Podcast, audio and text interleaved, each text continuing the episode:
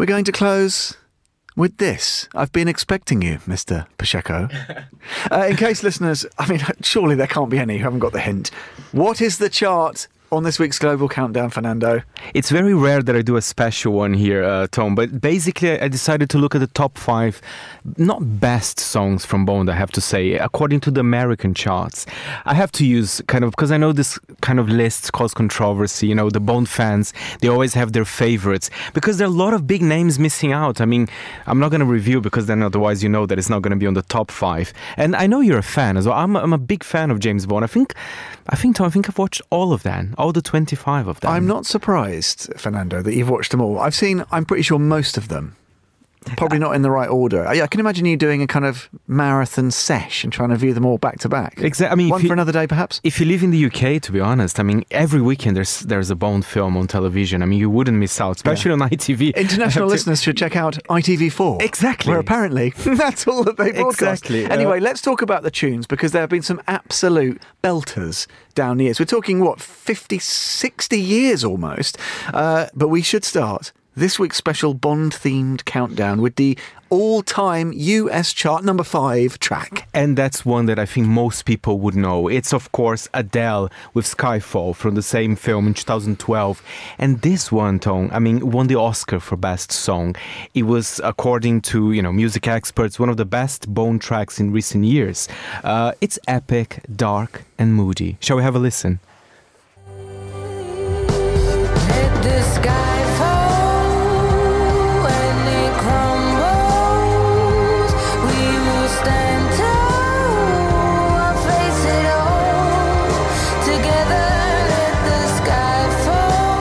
I mean, it's a it's a big belting ballad, isn't it, from Adele? Are you a fan, Fernando, of that one? I, I am a fan. It's not my favorite. I think it's quite a safe choice as well. But I think Skyfall, I think he matches very well Skyfall, because Skyfall was the most profitable Bond as well, more than a billion dollars at the box office. So of course they have to hire Adele, which is kind of the best-selling artist of the moment. Everything she releases, it becomes gold. In a way. Very nice. I'm, I'm trying to... This is great. You know, I know you're Fernando, very... You need to do some scripting for some of these movies. Uh, number four, we are rolling the clock back, oh, what, four, three and a half decades, something of that order? Kind of, nineteen eighty-one. Uh, this one, and it's an interesting choice, uh, Tom, because this uh, film, For Your Eyes Only, was this, the follow-up of Moonraker, which a lot of people hated Moonraker because Bond went to space and it was getting a bit too much. It was so, pretty ridiculous. It was pretty ridiculous, yeah. I mean, I quite, quite enjoyed that film, but For Your Eyes Only is a more subdued, so they decided to choose a more seductive track as well. Very kind of, uh, you know, very sexual, but in a very light way. It's Sheena Easton with For Your Eyes Only, and after we play this clip, I'll tell you what's different about that track as well. Let's have a listen.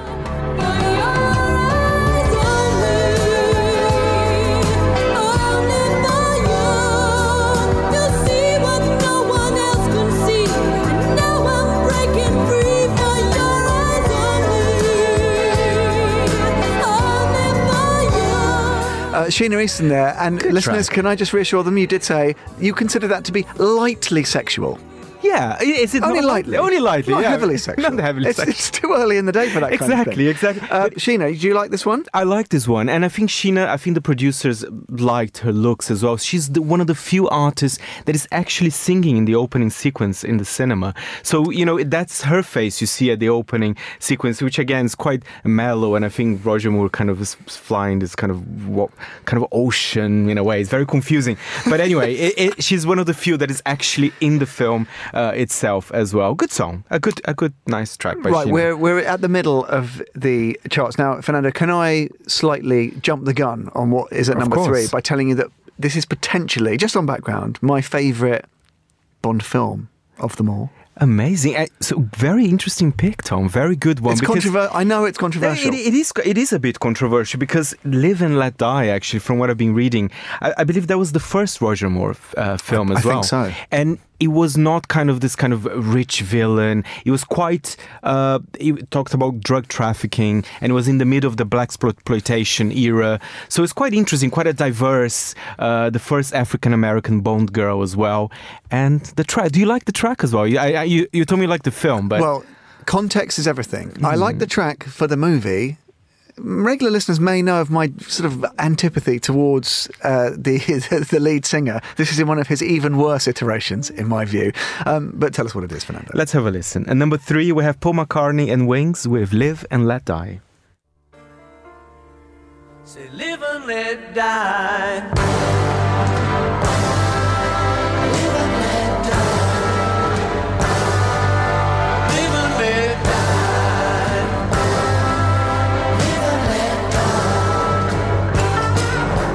Oh, come on, that is an absolute it, stone-cold classic. It's, it's been a, a while. Tune, yeah, and I agree with you about Paul McCartney, but this one, I have to say, I really, really like that it. That is a zinger. I love it.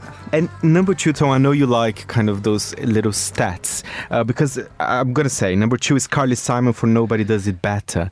But of course, the title is Nobody Does It Better. I mean, there's no Bond film called like that. And there's only a couple, I think, of tracks very, where this where this holds true. Very few. I think uh, before, the, the film is from nineteen seventy-seven. Before that, only I think Doctor No had a track that was not the title of the film. It's from The Spy Who Loved Me. But in this track, she does mention the, the word The Spy Who Loved Me. So, I mean, it's not, you know, that... They're covering the bases. I, but I like these little kind of standouts, these outlier tracks. I mean, Carly Simon... bit of a legend. Nobody Does It Better. Does it tick the boxes for you, Fernando, before we hear it? Very much so. I love a good power ballad. And Carly Simon, I mean, I think she's a very respected artist. Amazing classic songs as well. And the film is pretty good, actually. The Spy Who Loved Me got, uh, I think, on Rotten Tomatoes, eighty percent, which is very good for a Bond film. I'm slightly surprised by that, to be honest. Exactly. So let's have a listen. I mean, the wonderful Carly Simon, Nobody Does It Better. Keeping all my secrets safe to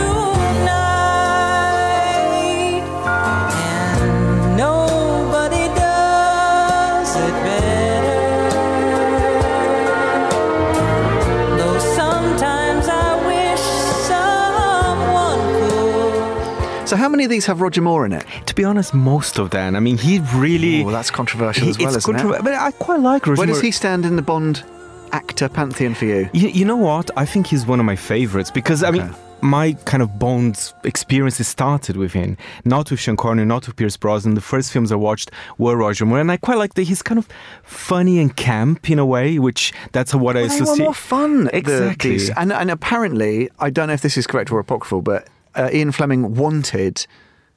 Roger Moore from the from the get go. Is that true? Anyone behind me? Nobody knows. Actually, Nobody knows. I, I, I, I think that is true. I have a question. Don't you think Roger Moore is a blonde guy, right? I mean, why people say that Daniel Craig was the first blonde? Uh, well, blonde, he's kind it, of yeah, slightly darker, yeah. yeah.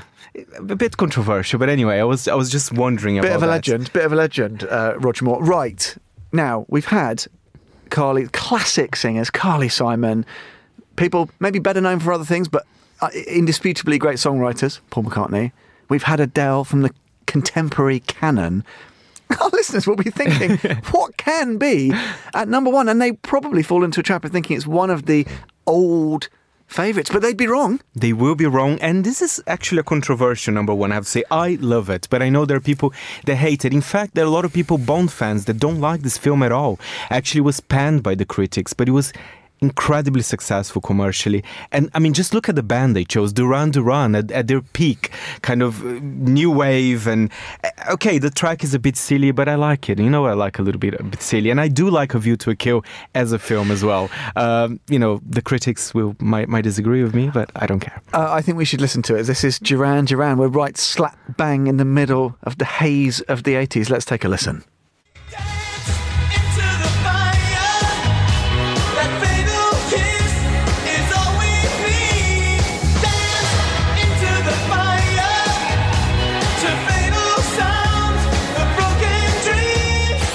Amazing. And and the film, do you remember Christopher Walken, Grace Jones? It was...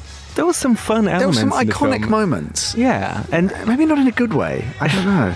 the, the the only number one Bond song in the U S as well, I have to say. Funnily enough, not number one here in the U K. It was three weeks at number two, just behind Paul Hardcastle, nineteen, the very ah, iconic track. Yeah. So just a little trivia. God, there was a lot of synth happening. And exactly. I feel... obligated to point out, as this has been written into the very script, the fabric of today's programme, that our producer Rhys James wants it known to all and sundry that he's appalled that Shirley Bassey, well, I don't know why, what is his tie to Shirley Bassey? Could it be something to do with nationhood? I don't know. Uh, neither Diamonds Are Forever nor Goldfinger make the top five. He's outraged. Are you outraged, Fernando? mildly outraged. I mean, but but but but I have to say, I mean, she has. I mean, she's amazing, Shirley Bassey. Just, but we know we have to stick to the facts. I mean, Diamonds Are Forever only charted like number thirty-eight, actually. So you know, it's it looks beautiful in the film, but perhaps people are not actually uh, listening. Even Madonna's not here. You know that I'm a big Madonna fan. I cannot believe you didn't concoct a top yes. five Bond themes that in some way had Madonna featuring. She's not there, but she's amazing. Even Sam Smith is not here as well. So mm. kind of a lot of big names. Louis Armstrong. My God, there's so much. Maybe I have to do a second one. A Bond uh, number I'm two. Just hearing the audience definitely do not want to have a second one, Fernando. No, we're back to nominates. Uh, lovely stuff, Faye. That was great fun. Thank you very much indeed uh, for guiding us through the top five U S Bond tracks. And people should check out uh, Monocle on Culture, Fernando, shouldn't they, this week, a Bond special. Pretty good show. I spoke to the director and to the producers of the film, No Time to Die. There you go. Go and check it out.